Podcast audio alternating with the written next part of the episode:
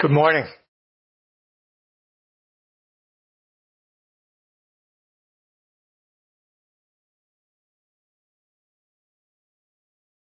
When Paul left Galatia, located in present-day Turkey, missionaries arrived who argued that Gentiles had to become children of Abraham before they could become children of God. This involved observing circumcision and Jewish dietary laws and holy day observances. In the wake of these missionaries' influence, um, the lights went out spiritually for the Galatians. The faith and love that had bloomed when Paul was there quickly wilted. And Paul writes the letter that we're looking at to repair the damage. He tells the Galatians what the missionaries didn't mention when they urged the Galatians to become sons of Abraham. He told them that, well, okay, but Abraham had two sons. Two sons with very different mothers and very different lives. Let's see what Paul says in Galatians four twenty-one through thirty-one.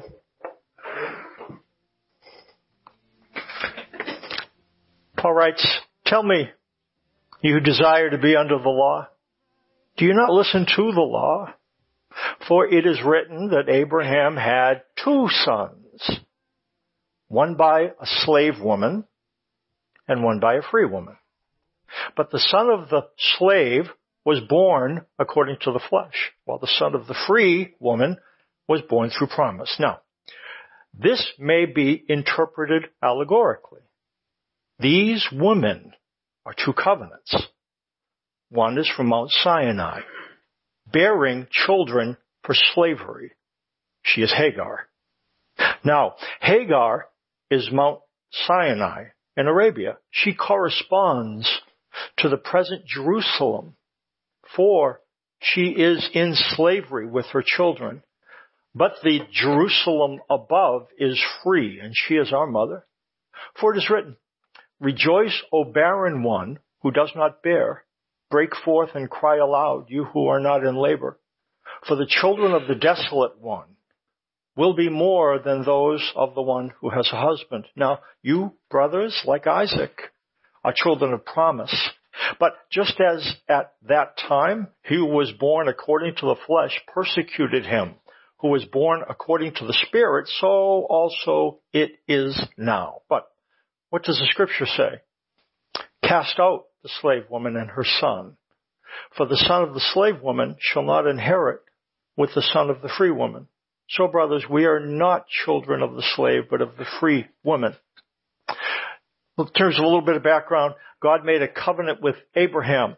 As part of the covenant, he told Abraham that he would bear a son. He told Abraham this when he was in his seventies. And uh, here's what it says in Genesis fifteen, "Fear not, Abram," God told him, "I am your shield. Your reward shall be very great." And he brought him outside and said, "Look toward heaven and number the stars, if you are able to number them." Then he said to him, "So shall your offspring be." And he, Abraham, believed the Lord, and it was counted to him as righteousness. A decade passed, still no kids. Uh, Abraham turned eighty-five, and what we read, Genesis sixteen, "Now Sarai, Abraham's wife, had borne him no children, but she had an Egyptian maidservant named Hagar. So she said to Abram, 'The Lord has kept me from having children. Go sleep with my maidservant. Perhaps I can build a family through her.' And he did so, and Hagar bore Abram a son. And Abram gave the name Ishmael to the son she had born." Abram was eighty-six years old when Hagar bore him Ishmael. Another decade plus passes. When Abram turned one hundred and Sarah was ninety-nine, God fulfilled his promise that he had made twenty-five to thirty years prior to that. Sometimes you have to wait. Oftentimes you have to wait for God to fulfill his promises. Um, that's what it says. "Sarah became pregnant and bore a son to Abraham in his old age, at the very time God had promised him. Abraham gave the name Isaac to the son Sarah bore him. When his son Isaac was eight days old, Abraham circumcised him as God commanded him. Abraham was a hundred years old when his son Isaac was born to him.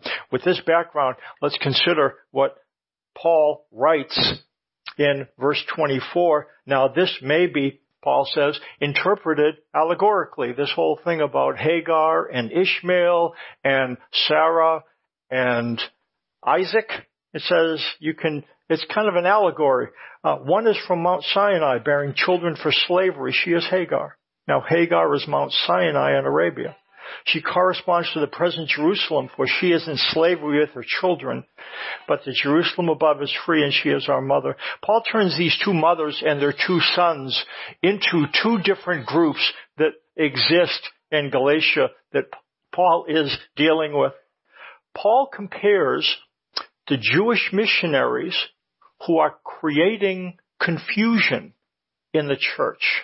He compares them with Hagar and Ishmael.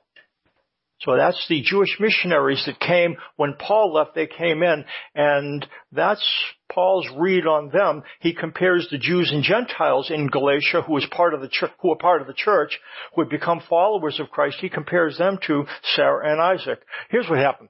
The Galatians had come to believe in Jesus. And what happened? They were being led to believe that they needed to supplement faith in Christ, which they had come to believe was all they had to do. They believed that you put your faith in Christ. This is what Paul told them. You put your faith in Christ and you are children of God as long as you place your faith in Christ. And again, if, who would be diverted from a deal like that? That's exactly what happened to the Galatians. Um, they were being told that, okay, Jesus, God loves you maybe, but he'll love you even more if you get circumcised and if you observe the dietary laws and if you observe the holy day observances, and all these things were written down in the Bible. And, and so people scratched their head and they uh, said, okay, I guess this is the way it goes. The problem is they didn't understand what they were doing. They didn't understand that they were mixing covenants that don't mix. It's not just a matter of commandments that certainly God wants us to do. He doesn't want us to kill. He doesn't want us to steal.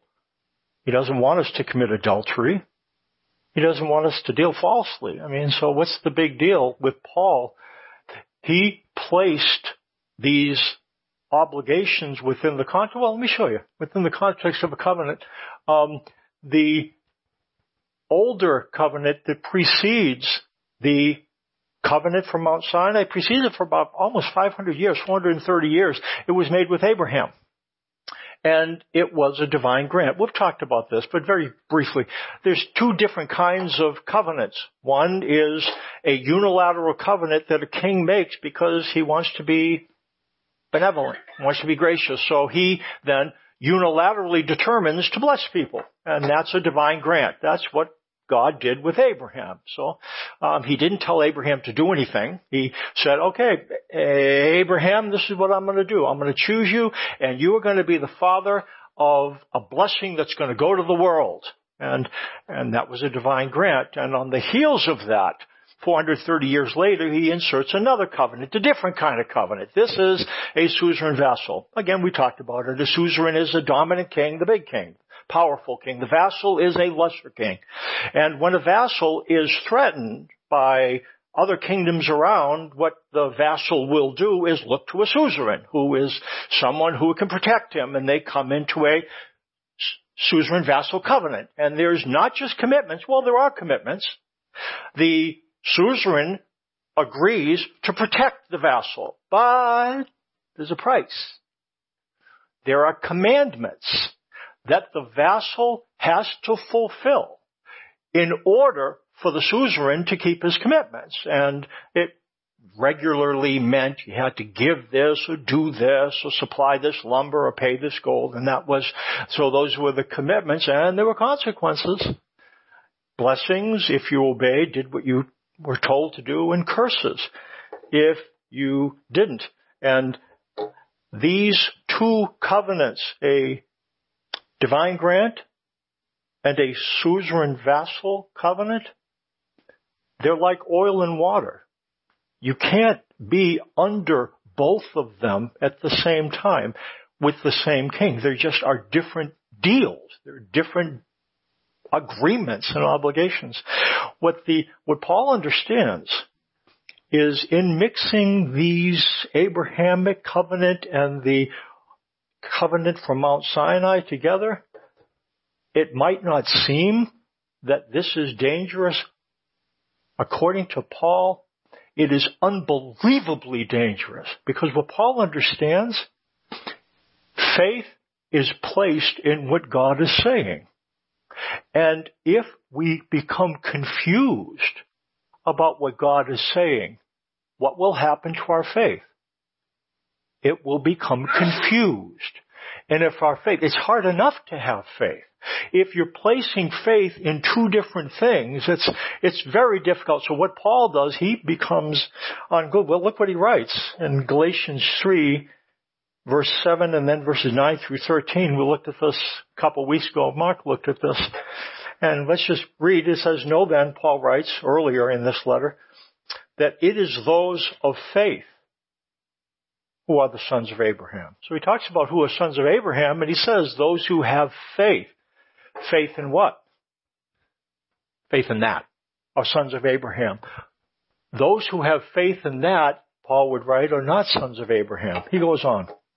"So then, those who are of faith are blessed along with Abraham, the man of faith. For all who rely on works of the law are under a curse. For it is written, 'Cursed be everyone who does not abide by all things written in the book of the law, and do them.' Now it is evident that no one is justified before God by the law, for the righteous shall live by faith. But the law is not of faith, rather, the one who does them shall live by them. Christ redeemed us from the curse of the law by becoming a curse for us, for it is written, 'Cursed is everyone who is hanged on a tree.'" The Old Covenant, through Moses, places inclusion on the far side of keeping the commandments. That's the way it works. If you, God has commitments, you do commandments, you keep the commandments, and God keeps his commitments. That's the way it works. And so, inclusion is on the far side of adhering to the commandments. The problem is, well, here's the problem. He writes, "All who rely on works of the law are under a curse," it says in verse ten of Galatians three. "For it is written, 'Cursed be everyone who does not abide by all things written in the book of the law, and do them.'" We have a tendency, and I've heard it said, the Ten Commandments are kind of helpful suggestions. They're good things to do, and they are good things to do. If I'm going to live next to you, I'm going to really like it that you're not going to kill, steal, murder, you know, do all these things. But the commandments are more than that. They are part of a firm covenant obligation, and they are binding obligations that must be perfectly observed and rigorously enforced. That's why Paul, when he talks about this covenant, he talks about it in this way. This is Mount Sinai in Arabia. And in this present context, this is the mountain that Paul is referring to. We learned earlier in this letter that when Paul gets knocked off his horse, mule, donkey, he then goes somewhere for three years. We don't know where. Well, we do know where. He goes into this area. We don't know precisely what he does. It could well be that Paul goes to visit this mountain. This is Mount Sinai in Arabia. This is where God came down and spoke to Moses. And so it's very likely that Paul visited this place. And when Paul, in another book, describes the covenant that God inaugurated here for a temporary period, again, There's the Abrahamic covenant and the new covenant, and this is sandwiched in the middle for a little bit of time. Here's the way Paul talked about it. It's a ministry of death and a ministry of condemnation. These are Paul's words. So to be under the jurisdiction of the covenant that God makes here is to be put in a position where you will experience spiritual death and condemnation. That's what Paul indicates. And so Jesus died to change our relationship to the law. It says Christ redeemed us from the curse of the law by becoming a curse for us. It says in Galatians three thirteen, for it is written, cursed is everyone who is hanged on a tree. Now here's what it says. Cursed be everyone who does not do everything written in the book of the law to do them. All you have to do to be cursed under the old covenant is slip up once in one place. Covet. Done. Cursed. And, well, how can you get uncursed? That's what we're going to learn. Uh, so everyone, we are cursed as lawbreakers. We have all messed up. Uh, Jesus wasn't a lawbreaker. He was cursed via technicality. Here's what it says. Cursed is everyone who is hanged on a tree. So if somebody guilty of, guilty of a capital offense is hung on a tree, they are cursed. And the cross that Jesus died on is called a tree. And so it is a tree. So at that time, what Paul's referring to is Jesus, via this technicality, became a curse. Now, you and I, we're cursed because we're lawbreakers. We have violated the Ten Commandments. And because we've violated them, we are cursed. Jesus is cursed. But what happens with him, he died then as one who is accursed, like us.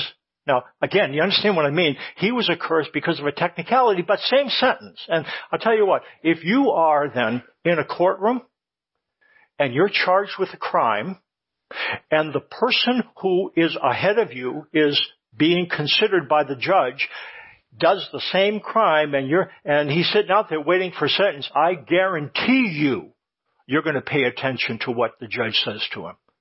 If you're charged with the same thing, you're going to be, oh, shh, be quiet, I'm on all these, I want to hear this. What is the judge going to do with him? That's what we have with the resurrection and the death and resurrection of Christ. He was accursed. What's God going to do with somebody who's under the old covenant curse? And do we want to know that? I absolutely want to know it because we're cursed. So what happens to him? And you know what happened to him? Do you know why he needed to rise from the dead? And for it to be visible? We need to know, as one who is cursed, there's, he's cursed and God accepted him. Wait, how can God accept somebody who's cursed? But he did. And so what we can take from that, those who are under the jurisdiction of old covenant law, well, Christ redeems us for that curse by becoming a curse for us, and his resurrection from the dead becomes evidence for us that God will raise us even though we've violated the Ten Commandments. That's what Well, that's what it means to be a Christian. There is a, Jesus came to inaugurate a new covenant, to rescind the old covenant and put it in place of it, a new one. This covenant and this covenant, same covenants, but this one is a little bit better. This one, the older covenant with Abraham, the sign of the covenant was being circumcised. That's right, ladies, you're out. It was discriminatory. And that's not the way God operates. In Christ there's neither Jew nor free, slave nor free, male nor female. God does not discriminate on the basis of gender, race, or class. And that's why in the New Covenant, um, there is no discrimination based on those things. And this is the covenant that God operates by. We have two divine grants with a suzerain vassal covenant sandwiched in the middle. Um, this is what it means to be a Christian. To be a Christian means we are not under the suzerain vassal covenant. Now, obey the commandments. Live by them. Don't live under them. That's not the covenant that God is observing. Don't imagine that if you keep the commandments, you're going to be blessed. And if you don't keep the commandments, you're going to be cursed. You're not under that covenant. Jesus died so that you wouldn't have to be. We are under the new covenant. And what we're supposed to do with a divine grant, when God makes a promise, what do we need to do with that promise? Believe it. That's what we need to do. This covenant, what do you need to do to be successful in that one? Believe or behave. You have to behave. So what he says is that um,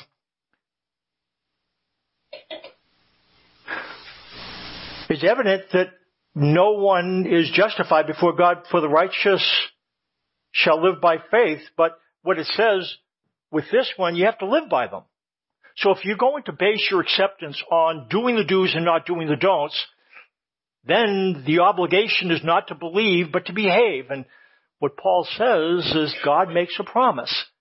And what we're supposed to do is we're supposed to believe it. Um, so it says in verse eight, know then that it is those who are of faith who are the sons of Abraham. So then those who are of faith are blessed along with Abraham, the man of faith. Um, faith is rooted in commitments, not commandments. What am I supposed to believe? What am I supposed to put my faith in? Promises. Faith is rooted in promises. That's what faith binds to. Isn't that what happened to Abraham? So shall your descendants be. Abraham heard the promise, put his faith in it, and it was reckoned to him as righteousness. That's the same thing. That's what we do. We put our faith in promises. And the new covenant promises are those. God writes his law in your heart. He's your God. And as we've talked about, he is Helios, which means generous, favorable, benevolent to your unrighteousnesses. And he remembers your sins no more. I'm going to tell you that again. Here's the promise. Here's what it says. God is gracious, favorable, benevolent, merciful to your unrighteousnesses, and he remembers your sin no more. What happens when you believe that? You become a Christian. That's what a Christian is. That's what a Christian believes. And what was happening, these Galatians were being mixed up. They were believing, well, I, I'm kind of forgiven and I'm kind of not. You know, so they didn't feel that God, well, God loves me, but he'll love me even more. Yeah, and they were getting confusion. That's why Paul wants to clear it. The old covenant places exclusion, inclusion on the far side of keeping the commandments. The Abrahamic covenant and the new covenant place inclusion on the far side of believing promises. Look what it says in Galatians four twenty-six. Paul writes, talking about the sonship covenant, but the Jerusalem above is free, and she is our mother. For it is written, rejoice, O barren one who does not bear. Break forth and cry aloud, you who are not in labor. For the children of the desolate one will be more than those of the one who has a husband. Now you brothers, like Isaac, are children of promise. But just as at that time he who was born according to the flesh persecuted him who was born according to the Spirit, so it also it is now. What does the scripture say? Cast out the slave woman and her son. For the son of the slave woman shall not inherit with the son of the free woman. So, brothers, we are not children of the slave, but of the free woman. Sibling rivalry existed between Ishmael and Isaac. That's what we know. Here's what it says. Genesis sixteen. The child grew, Isaac. Now, he is the son of the promise, son of Sarah. The child grew and was weaned, and on the day Isaac was weaned, Abraham held a great feast. But Sarah saw that the son whom Hagar, the Egyptian, had borne to Abraham was mocking. We don't know what he was doing, but he was, well, he was ten or eleven at the time, and he was mocking Isaac. And uh, Sarah said to Abraham, get rid of that slave woman and her son, for that slave woman's son will never share in the inheritance with my son Isaac. So that there was some rivalry. There was some conflict between the two. And here's what Paul says at the time. He sees the same thing happening in his time. These Jewish missionaries are like Ishmaels. The Galatian believers are like Isaacs. And there is conflict within the church. And this is what Paul is trying to help them to understand. It says, but at that time he was born according to the flesh. Persecuted him was born according to the Spirit. So also it is now. If you're trying hard to make God accept you, if you're trying hard to make God accept you, it's very difficult to believe that God accepts someone who doesn't try as hard as you. Isn't that the, isn't that the deal with the parable of the prodigal son? Most of the parables, in fact, people getting what they don't deserve. And we naturally, just so you know, we naturally think that way. It's kind of in our D N A. And this is what Paul dealt with his entire ministry, trying to wean those who put their faith in their behavior and trying to get them to put to believe. It's a very challenging. I'm not just saying this. It is extremely challenging. I remember, I told you this before, when I was, uh, I was a religious little tyke. I went to church. I mean, I was riding my bike and a couple miles and forty days during Lent, and I'm going to get up early and I'm going to go to, I'm going to go to church. And I did, and rode my bike, and there was eighty year old Missus Boy. And I remember she had kind of a mustache. I don't know. See, see, you notice these things. So, you know, I'm looking around and I'm thinking, whoa, she has a mustache. Um, and then there's, um, there's maybe four or five of us, and they are, you know, they were, well, some of them were even in their sixties. That's how old they were. That's just unbelievable. Just incredible. It's incredible how old they were. Um, so there were four or five of them, and there I was. And and nobody within sixty or seventy years. I was a religious little kid. And um, I remember when I went to University of Pennsylvania, and I was a freshman. Somebody described to me how you'd become accepted by God. They said, you have to believe. I I didn't buy it. I said, wait a minute, that's, you're supposed to just accept a gift? That doesn't make any sense.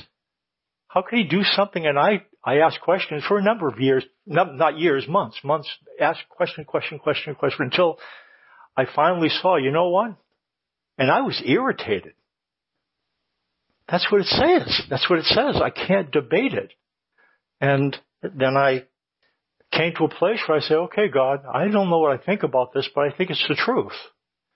And so I went from placing my faith in what I did for God to what he did for me. That is when I placed my faith in Christ. And as with many of us, it's not when everything cleared up. I still had a lot of issues. It, it was something that was very difficult to truly understand. In fact, I've been trying to understand that and understanding it a little bit more and a little bit more over the past thirty to forty years. I grew up in a place where it was taught that you have to, and again, this feels controversial. And it is controversial, but if there's covenant clarity, I don't think it is controversial. But here's the deal. what I believed, and this I remember on Saturday afternoons, riding my bike to church, and I didn't. And then I went into the confessional and I told my sins, and then I had to go to the altar and I had to pray the prayers, and that's when I was forgiven. When I heard this gospel, it's that I was forgiven. I, that was the thing that was difficult. What do you mean? You don't have to tell anybody anything? And you're forgiven? Are you kidding me? But that's what I came to understand. But then I was around people who were in the Bible, and they say, well, yeah, God love, loves you, but you still have to ask forgiveness. Oh, okay. And I remember thinking, when I didn't know much about the Bible, that seems strange to me, because it's what I left. That's what I moved out of. And that's why I was so surprised by. And then over the years, I wrestled again. Sin is an issue. But what I was confused about, am I forgiven or not? Am I forgiven, but I have to say it, and God has to extend forgiveness? Like, you know, God, here it is. I did that sin again. He goes, okay, take another five bucks worth of forgiveness, but don't see me again. You know, that's kind of the way I was taught that forgiveness works. That you, you say something and God gives you something. Again, many of us, that's the way that makes sense to us.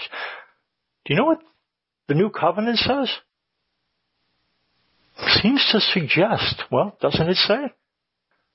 He's Helios to our unrighteousnesses. Helios means gracious, favorable, benevolent, merciful. Gracious, benevolent, favorable, merciful to our unrighteousnesses, and remembers our sins no more.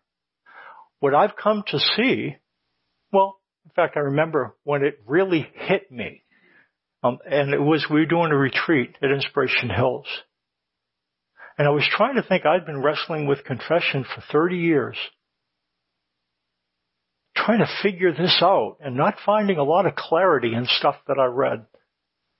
Until, but then I'd been looking at the, the New Covenant and really spending a lot of time. And then it dawned on me. And I re, I'll never forget. I, I, I was in a seat and I just couldn't write fast enough. I, I, I write when I need to learn. And I was just, I mean, it was early. And, and this is what I saw. That's what confession is. Confession means to say the same thing as. That's what it means. You agree with God. Confession is to say the same thing as. And it occurred to me, what does God say about my sin? He says new covenant things about my sin. So here's what I learned. And I've, we've said this before. And I wrote it in there. I, I wrote it at that time. God, this is what confession is. I tell you the thing that I did that I wish I hadn't, because it's, you express. But then I also, what you tell me, and this is what he tells you. I put my law in your mind and write it on your heart. I'm your God and you're my son and daughter.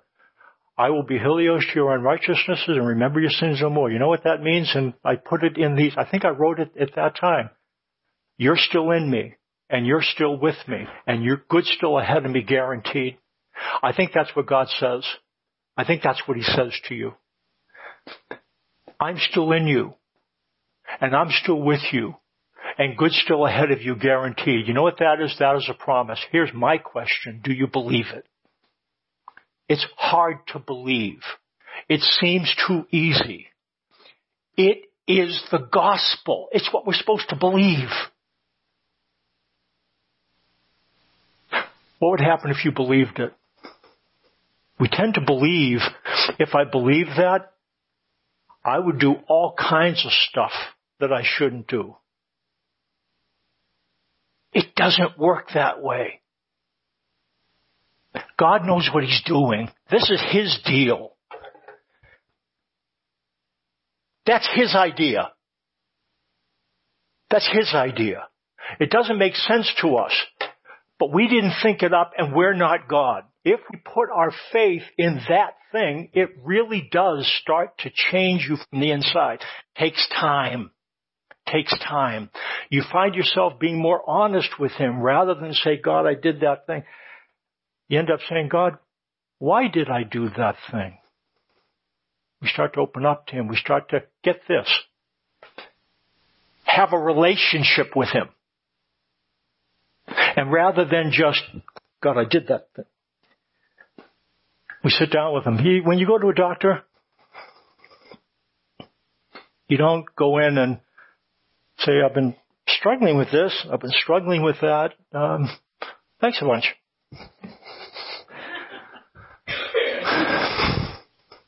Do that with God. God, I've been struggling with this and struggling with that. Growing up, I thought that's when I had to exit. But what I've learned, that's when I sit down. What's up with me? So I talk to him. God, I feel anxious. I feel, I want, I think.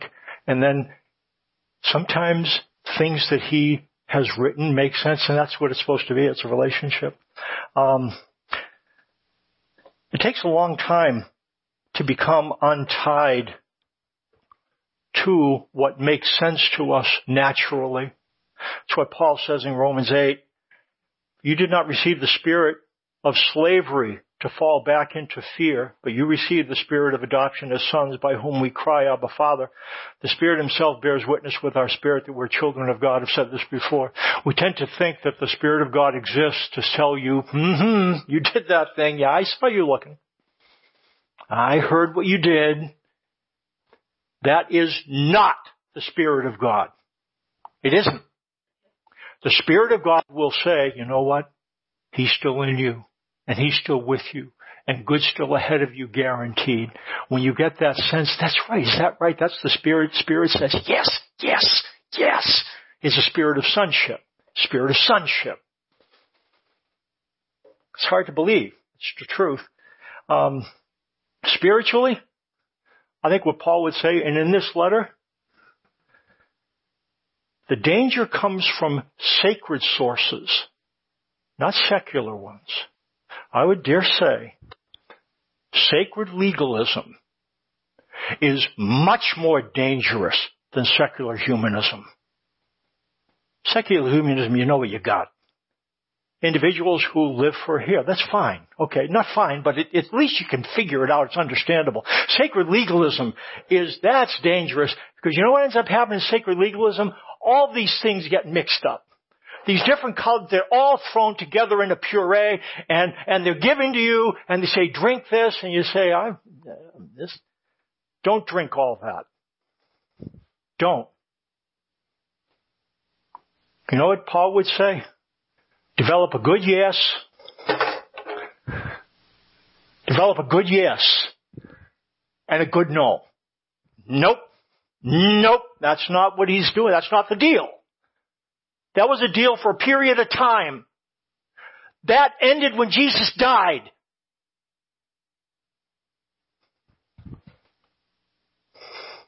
This is the new covenant in my blood.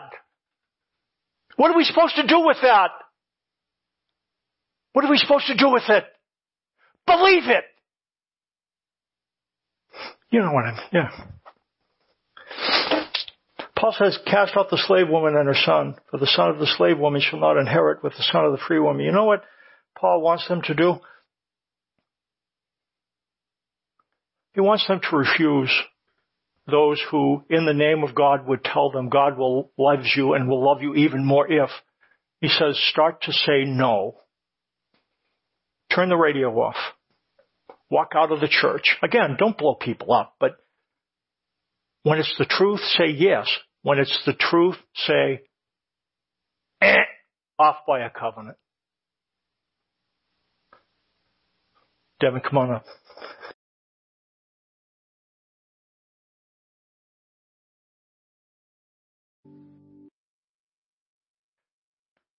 Let's pray for this guy, huh? God, I remember uh, it says in your word that um. When oh, the disciples gathered around Paul and Apollos, they sent them off They dispatch them. And then your spirit dispatched them too. So what the group did was they released him, Great, grateful for the time that they had been able to spend with Paul and Apollos, but understanding their relationship with them would be different. They released them. And so with gratitude, we thank you that we've had the opportunity to have Devin among us, and we release him into your hands. You are going to be with him. You're, you say that you'll be with him unto the end of the earth. And so thank you that you'll do that. And so we thank you for your purposes for this son of yours, and trust you that you will work in him everything he needs to do your will. And work in him that which is pleasing in your sight through Jesus Christ, to him be the glory forever and ever. Amen. Amen. Amen. Greet Devin.